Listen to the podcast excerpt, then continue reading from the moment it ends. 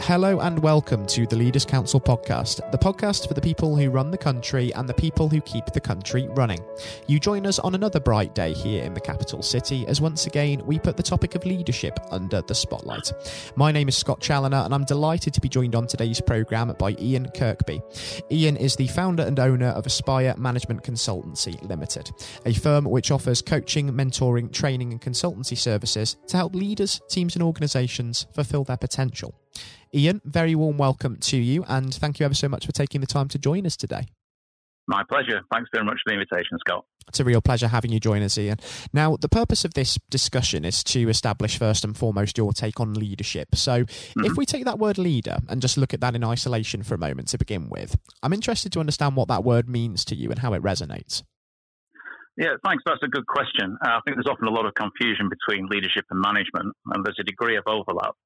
But at heart, for me, a leader is somebody who can inspire and get others to follow him or her in pursuit of a goal, of a vision that they've been able to communicate. That, for me, is the heart of leadership. And you say there that leadership and management are two different things, but there is a bit of an overlap there. Um, in my mm-hmm. view, I think there is real overlap in the sense of people management because a leader has to have good communication skills, has to be able to mm-hmm. relate to people. Those are very incredibly important, and no more so than the here and now, especially where we're in a very difficult situation with COVID nineteen. It's an unprecedented crisis for pretty much everybody, and leaders are really having to step up to the plate and keep the communication channels open from a distance and provide vital reassurance, aren't they, during this time? And that comes with its own set of pressures. It does indeed. Uh, and you're absolutely right about leaders and managers both having to have relationship skills. Um, I think a key difference, though, is that managers by nature tend to look towards a steady state. Uh, leaders tend to thrive on change and opportunities. They'll rise to the risk.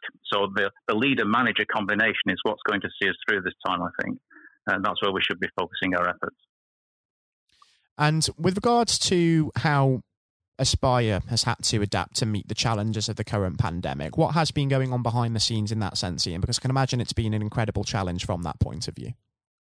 It has indeed, but it really validates again what we're saying about leadership. Um, organizations, I think for some time now, really uh, have cottoned on to the idea that leadership uh, isn't a nice to have, but it's vital to business success uh, never more so than in times of crisis. So, in a crisis, that's when leadership really comes to the fore. Uh, we need people who can create a vision and communicate it, who have the awareness of what's happening around them. They can see the wider strategic patterns. They have the flexibility of style, and they can act decisively to make the most of opportunities and to minimize risks and threats. And there's going to be some opportunity that comes out of this quite difficult and quite tragic time, isn't there, for mm. those businesses that do make it through? There, ha- there are going to be some real positives to take, and also the fact that it's going to breed resilience in those businesses as well. Resilience and agility, yeah, it, it is a terrible time for many. And I don't want to downplay that at all. There are some real challenges and difficulties out there, uh, but there will be winners. Uh, and generally speaking, all things, all things being equal, the ones that are going to thrive rather than just survive in this time uh, those with those kind of skills I've just mentioned, that vision, that strategic thinking ability, if you like, the ability to relate to people, to get them to follow the vision, to set the goals clearly.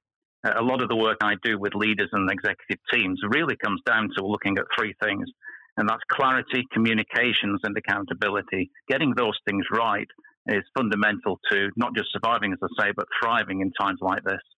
And it's interesting that you mentioned clarity because when it comes to the government's leadership through this crisis, there's been a lot of debate about just how clear certain guidelines have actually been, especially mm. when it comes to COVID secure premises, both through the pandemic thus far and into the future as things begin to reopen.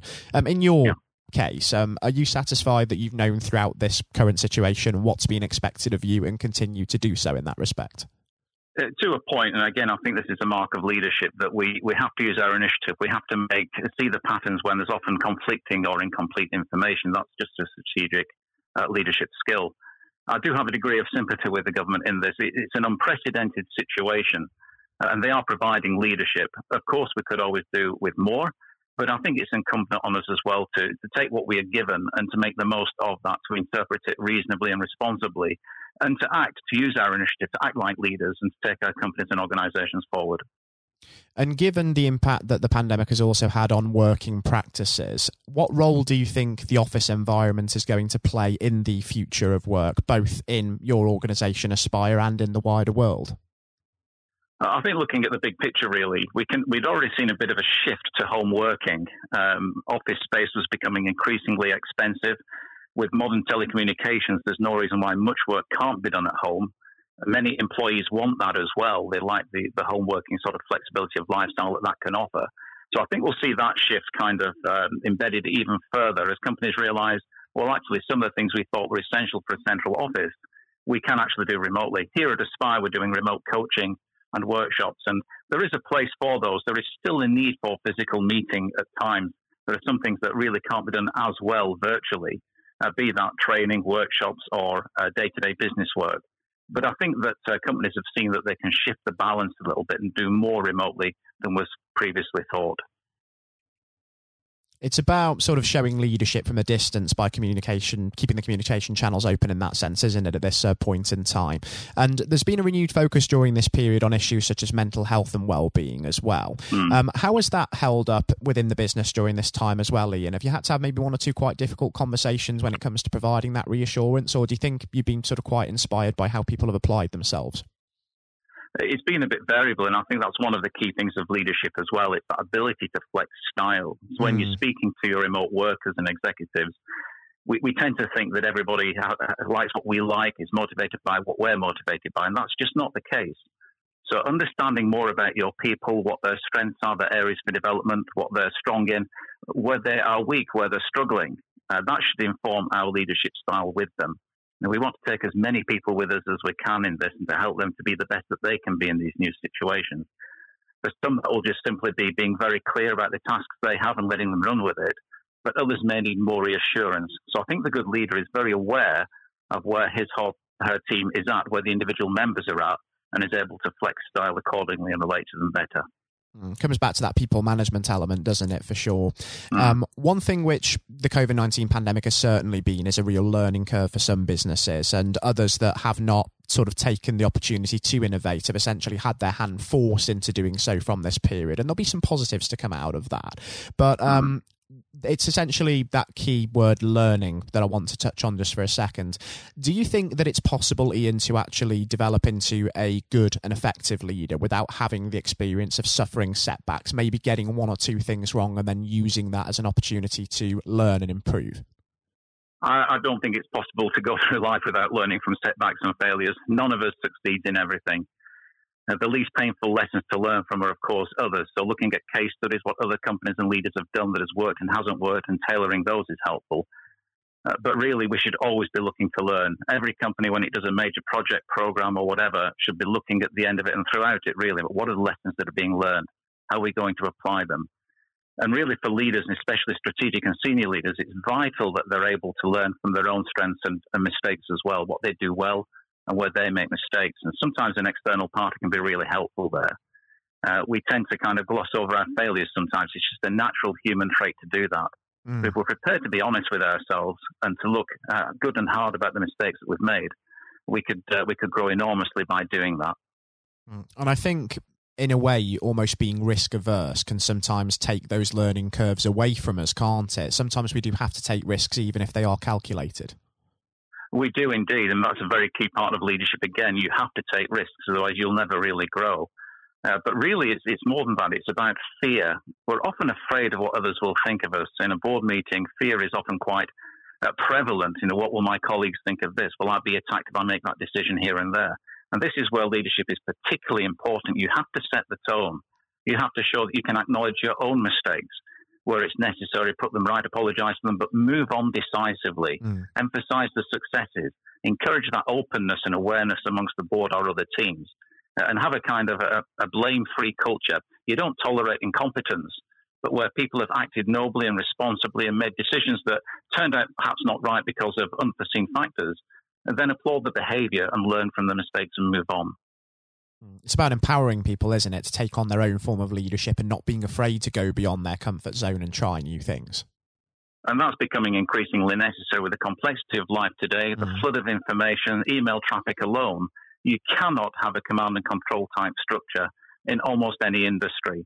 Now, there are still times when you have to have that direct leadership style, but normally we should be looking to empower our people, recruiting the right people with the right skills, training and developing them, and letting them lead in their own way as well. And before we do um, sort of wrap things up on the uh, the program today, and what I did want to touch on as well as the future and what that might bring um, as we move through the pandemic and into the new normal. So over the next year or so, maybe twelve to eighteen months, what do you actually envision for yourself and for Aspire Management Consultancy, and what do you really hope to achieve? I still hope my, my passion really is developing leaders and teams, especially senior ones, to not just survive but to thrive in a rapidly changing world. Uh, I think, however digital we are, we should be looking at being more digital, offering more things online, but remembering as well that there's a place for that personal touch where it's feasible. That the face-to-face meeting, the face-to-face workshops, they can be really helpful as well. And it's really about, as individuals and as teams and as organizations, becoming resilient and agile, but crucially finding the right balance between working hard and taking rests as well, not burning people out. We have to look at engagement, make people want to work with us, uh, and that again is a great leadership skill, knowing when to press the capacity and knowing when to ease off and give people a break. I think that's really important. Hmm. And if before we um, do wrap up, you were to give some advice to somebody who is maybe about to start their first day in a leadership role, what sort of advice would you give them?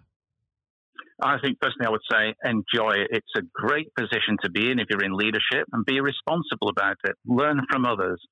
Uh, you're not going to come across situations which in some way haven't been faced by others. So make sure that you're equipped, but also have the courage of your conviction. You've been chosen to be a leader for a reason. So have proper self confidence uh, and get yourself a coach, a mentor, or an, uh, just an internal sounding body, somebody mm-hmm. that you can trust who will be very open and honest with you. You'll find that will put you in very good stead and standing as you go ahead and keep developing. You'll never get to a place where you know it all. The better leader you are, the better team you'll run, and the better your business will do. I think that's incredibly sound advice. And a piece of that advice does actually lead me on to a wonderful quote from Nelson Mandela. In fact, surround yourself with people who are better than you. It's some of the best advice you can give because mentors, teachers, they can often be some of the most influential leaders out there. Um, I've got to say, Ian, it's been a real, real pleasure having you join us on the uh, the program uh, today. It's a shame we don't have uh, more time, otherwise we could discuss it long into the afternoon. I'm sure. Um, but um, until we do um, touch base again, which I'm sure we will, I actually was going to say I think it would be fantastic given the plans that Aspire Management Consultancy has for the future to actually catch up and have you back on the program in the next year just to see how those plans are being borne out. Because it's one thing sort of speculating on future plans, especially amid all of this uncertainty, and it's something mm. completely different entirely, sort of reflecting on what's gone on in the time between and really reviewing. Thank you, Scott. I'd be delighted to do so. I'm quite happy to help in any way I can. Thank you. I think that would be fantastic, Ian, not just for myself, but also really insightful from a listener's perspective as well. And do take care and do stay safe um, until we do speak again, uh, because we're certainly not out of the woods with the COVID 19 situation yet, even though things are hopefully on the up. Indeed. And you too. Thank you. That was Ian Kirkby speaking, founder and owner of Aspire Management Consultancy Limited. Coming up next on today's programme, I'll be handing over to Jonathan White for his exclusive interview with former England cricket captain Sir Andrew Strauss. Since retiring from his playing days, Sir Andrew has become the Director of Cricket for the England and Wales Cricket Board. But during his cricket career, he joined an illustrious club of just three England captains to have secured the Ashes both at home and away in Australia. During his tenure, he also racked up the second highest number of test victories for an England skipper in history. Quite impressive. And I hope that you enjoy listening just as much as Jonathan relished speaking with Sir Andrew. That is coming up next. Hello and welcome. I'm Jonathan White, and today we are joined by Sir Andrew Strauss, former captain of the England cricket team and former director of cricket at the ECB. Sir Andrew, thank you very much for joining us today.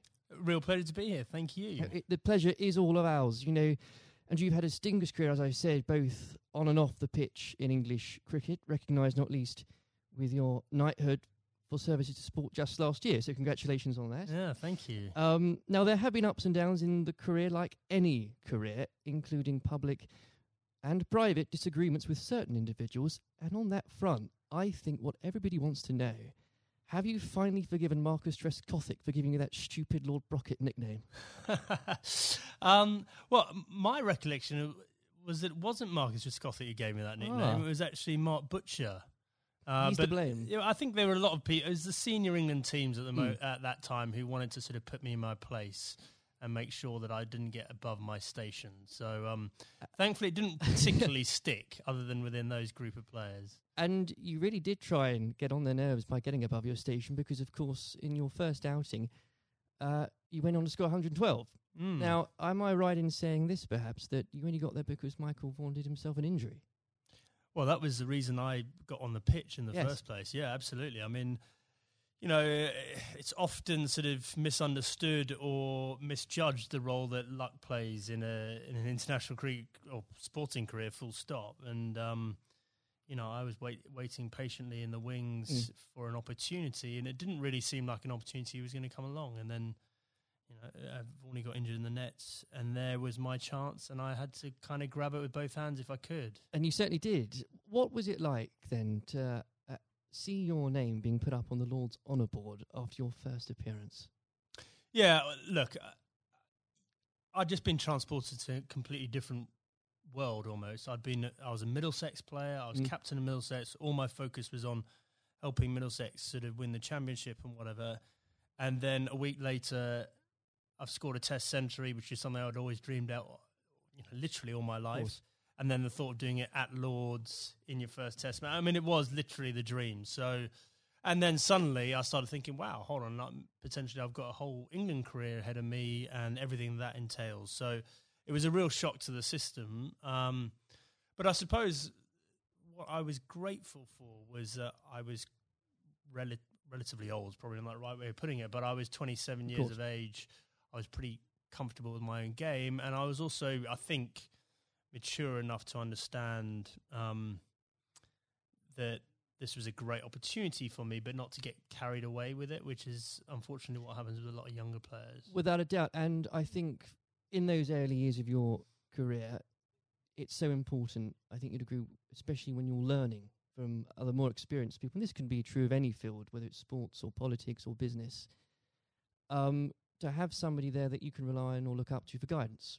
In those early days, was there somebody that you could say to this day that, thank goodness they were there for you?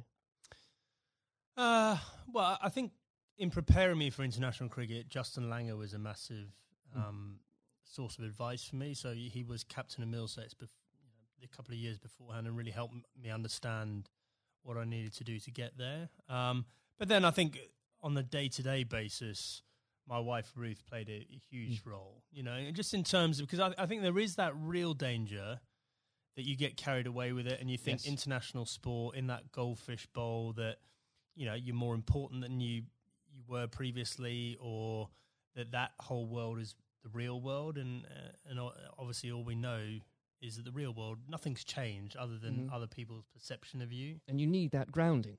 And again, that can be true of any uh, so many different areas of life.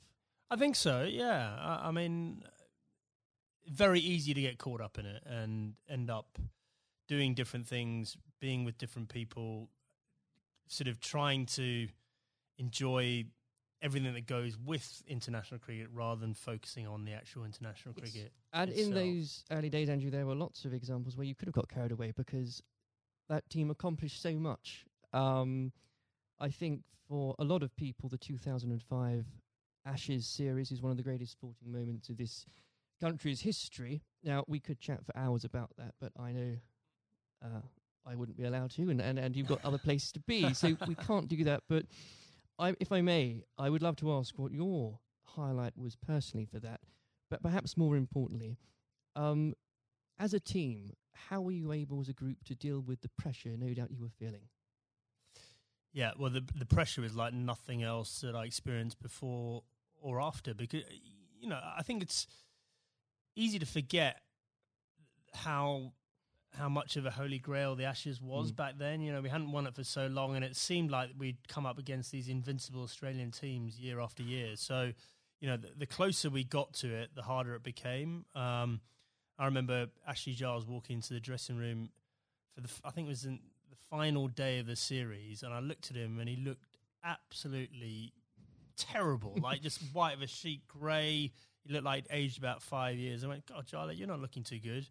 And he went, Yeah, it's not surprising. I haven't slept for eight weeks. and I went, Well, join the club. You know, I think we'd all been sort of living this behind our own closed doors. And um, yeah, it, just an extraordinary thing. And uh, without doubt, the the highlight was number one, drawing that game at the Oval Yes. to make sure we we we won the Ashes, but also the day after. You know that open top bus parade around London, and to understand that we'd broken out of the cricket bubble, that that just general sports fans or just people that were interested in in seeing England win at something were all engaged and Uh, completely besotted by the whole thing. I think that's such a key point now because there's, there's so there were so many people back in 2005 that may have not even given cricket a second glance, and it put a whole new generation, especially of children, school kids, into loving that sport.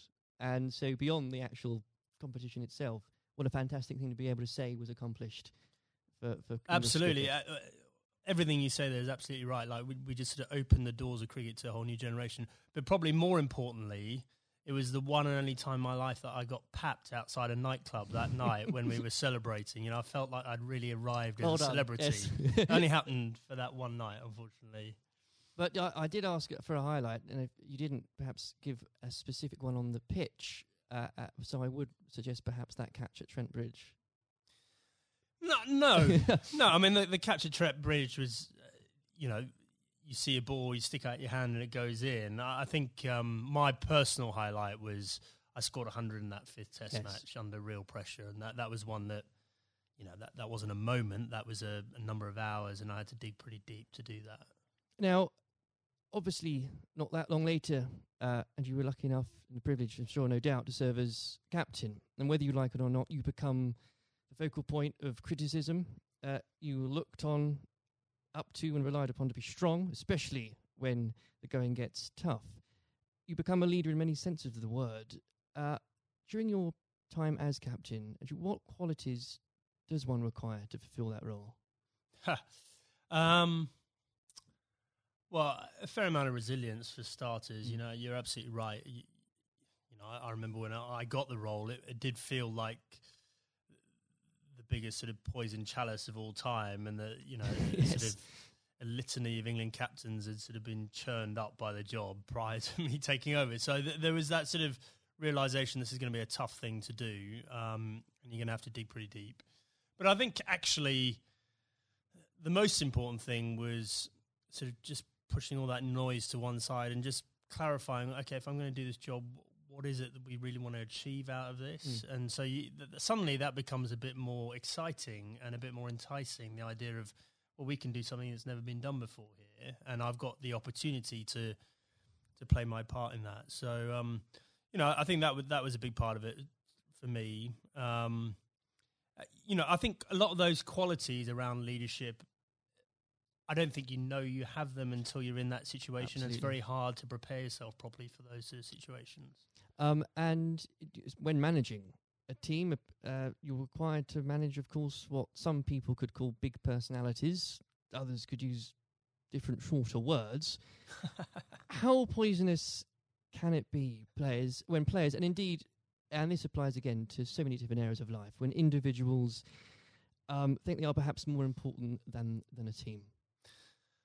Well, I, I think probably worth broadening out that a bit. You know, I, I think there there are all sorts of different people that you have to um, sort of contend with in a team environment, and uh, the job of the leadership or the management is to tr- to try and sort of gel them all together and get them bought into what you're trying to do and whatever. So, you know, th- there are some people that are a bit more self-absorbed. There's some people that are slightly more maverick in the, the way they they view the world. Um, there's some people that are very quiet. Uh, there's some people that are, you know, p- perhaps very worried about what might go wrong. And so you've got to try and Mm. understand all these people individually and try and get the best out of them. Um, but th- yeah, there was definitely a line there for me in terms of um, embracing difference up to the point where someone doing following their agenda was going in a completely different path from the team's agenda and you know if and when that happens that that should be a problem for a leadership and if it isn't a problem then you're not doing your Th- job properly. Absolutely. Um, and wi- with all that in mind, actually, uh, and perhaps this is a bit of a mean question, but what advice would you give to others in a similar position, leading a team, um, being looked up to? What would be the key advice you'd give to them, and that you couldn't really do without it? Just generally about leading I a team? so, okay uh, number one thing about leadership i'm absolutely certain about this is that the people you're leading need to know that you care about them. Mm.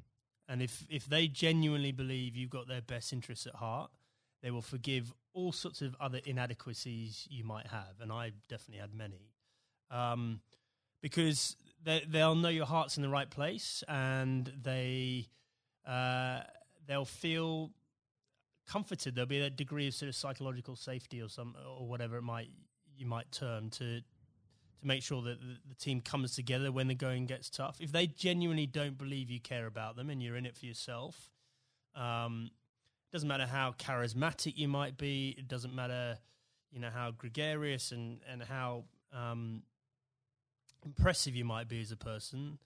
They will be wary of you, Mm. and they will start looking after their own interests very quickly.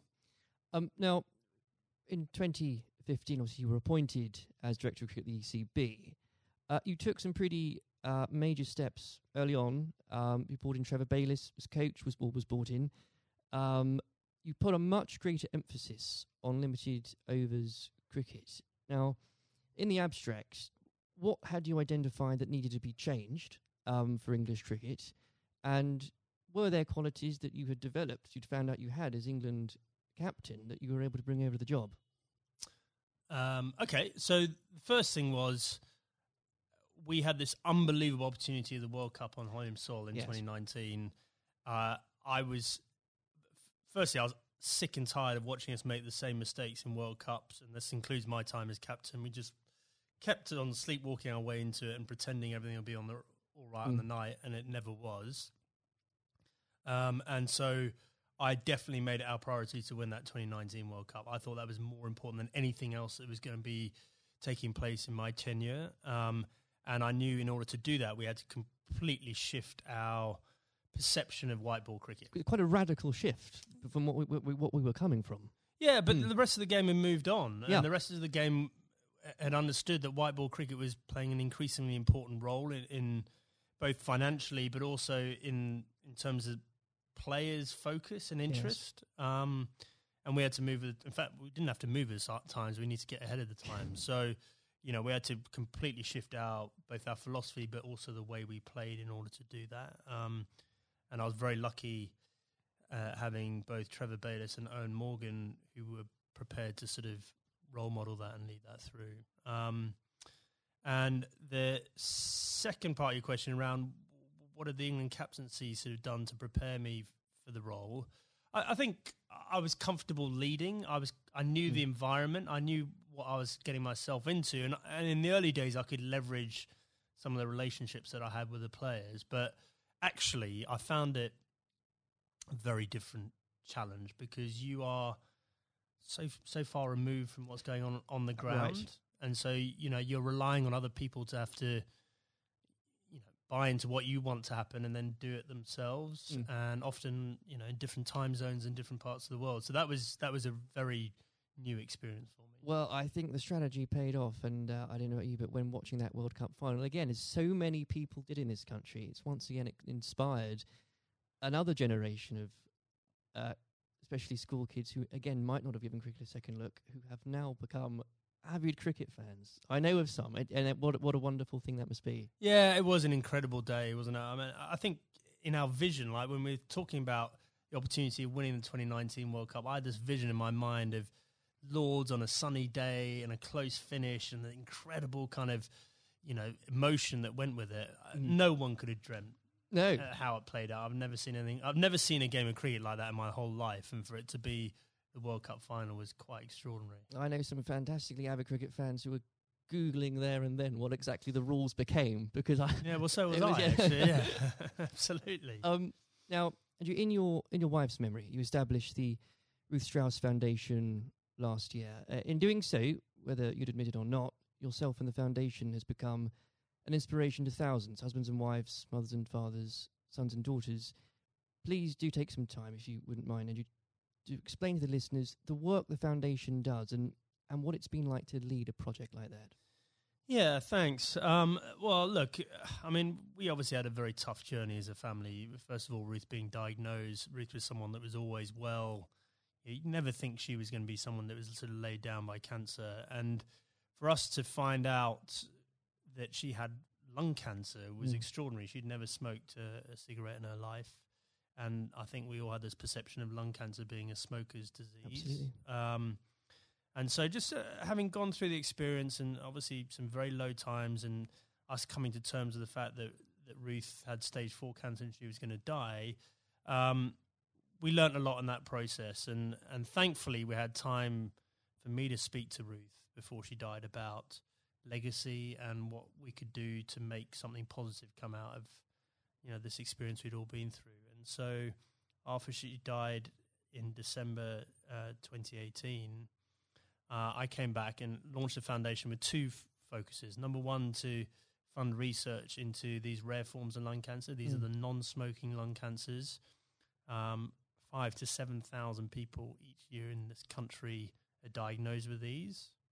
No one knows why they're getting them, um, but they're on the increase, and it's women, young women, that are affected more than men. So- Extraordinary numbers. yeah, I mean, i in the list of top ten cancers, it's number eight. Rare forms of Right. lung cancer, number eight. So it's not really rare. It's probably a misnomer, but it's um, yeah, we're really lacking in funding and understanding. And then the second element, and probably this is in some ways more pressing, is um, to help uh, cancer. Anyone who's got cancer who has an incurable uh, diagnosis, to help them and their families prepare themselves for death. Mm. And so, in order to do that, we need to be able to find ways of them having open conversations with each other. Because if you do this well, it should help the bereavement afterwards if you're well prepared for it. It's not something people like to do. I was very lucky that Ruth wanted to do it. Um, but also, we have to have that debate about about the taboo of death, and Yes. you know, effectively how uncomfortable we are talking about it, and certainly how bad we are preparing for it. If you if you think for a moment about antenatal classes before you have your Mm. baby, like how we're preparing you for the how your life's going to change, and we do nothing around death, even though we're all going to experience it in one shape, way, shape, or form. And um, you know, we, I think as a society we need to be better than that. We, we've come a long way in so many different areas, and especially around mental health.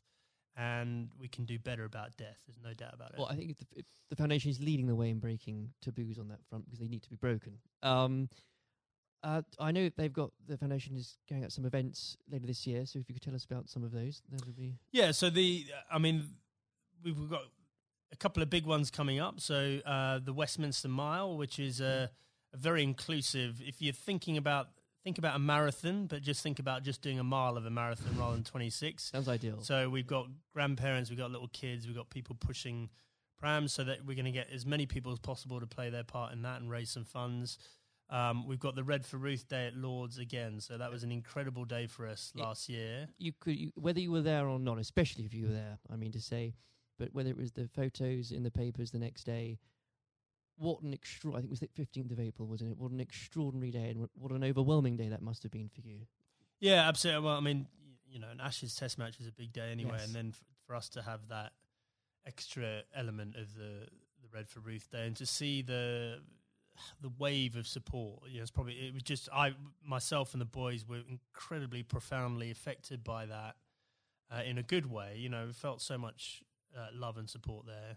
And then the foundation is directly benefited hugely by the, the funds raised. And um, we want to take it up a gear this year and, and make it more of a community thing, not just the, the day at Lords. Um, I even saw some of the stuffiest members of the MCC, Andrew, wearing red. Uh, wearing red. So it, what, what an extraordinary thing. yeah, well, a lot of them Um, wear red trousers They- anyway, that's I think. But um, no, it, absolutely, you know, they, they were right behind us. And, um, you know, we, we really want that to be something that's embedded in in the English summer, uh, just like the McGrath Foundation Days Yes. in, in Sydney in Australia. Well, it's been a complete inspiration, um, and uh, I very much hope we can talk about that perhaps late in a few months as well. Absolutely. Um, before we go, as I'm conscious of the time, we uh, it's also an exciting year for domestic cricket, um, not least uh, because of the introduction of the hundred, not without its critics. I should, Andrew, I know you're uh, a big proponent of it.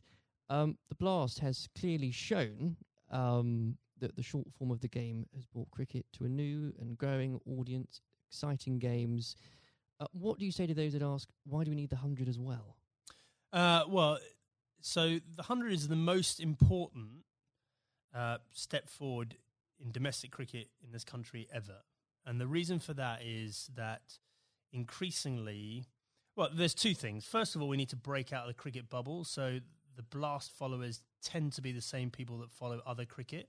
Right. And therefore, you know, that's a small audience mm-hmm. and potentially a, a, declining one over time, even though the Blast sales are increasing. Uh, we need to break out of that and try and get g- more general sports fans into cricket. Um, but more importantly, um, just the the way the tournament's set up and it's one day, one game a day over a six week period. Broadcasters will pay money for that, and therefore, what we're trying to do is re- reduce our reliance on international cricket paying all the bills. If you think about Test cricket and some of the issues around the world, we just can't rely on that money coming in mm. to fund the game. So we need to find another way of doing that. Um, I just think it's going to be an incredible success. I'm so excited about it. I know there are people that are worried about it, but in two or three years' time, um, you know, we're going to have our own uh, short form tournament that will rival the Big Bash, and we'll be moving towards the IPL. And those are yeah, those are two enormous events out there, and we can have our own version of that ourselves. I can feel your enthusiasm for it. As a as an Essex fan, I, I'm still stumped as to I think I'm going to have to choose between either supporting a team based at the Oval or a team based at Lords. I, will I'll get over that, but I'll I'll yeah, have to do well, it. surely it's got to be the Lords one, right? Uh, sh- sh- of course. Yeah. um, Sanju, it's been an absolute pleasure discussing that and everything else with you today. Thank you very much. Cheers. This has been the Leaders Council podcast. Thank you for celebrating excellence in leadership with us. I've been your host, Scott Challoner. Until next time, goodbye. Thank you for listening to our podcast. The views expressed within the podcast do not reflect the views of the Leaders Council of Great Britain and Northern Ireland, its parent company or subsidiaries, members of staff, or other guests of any other person therein associated.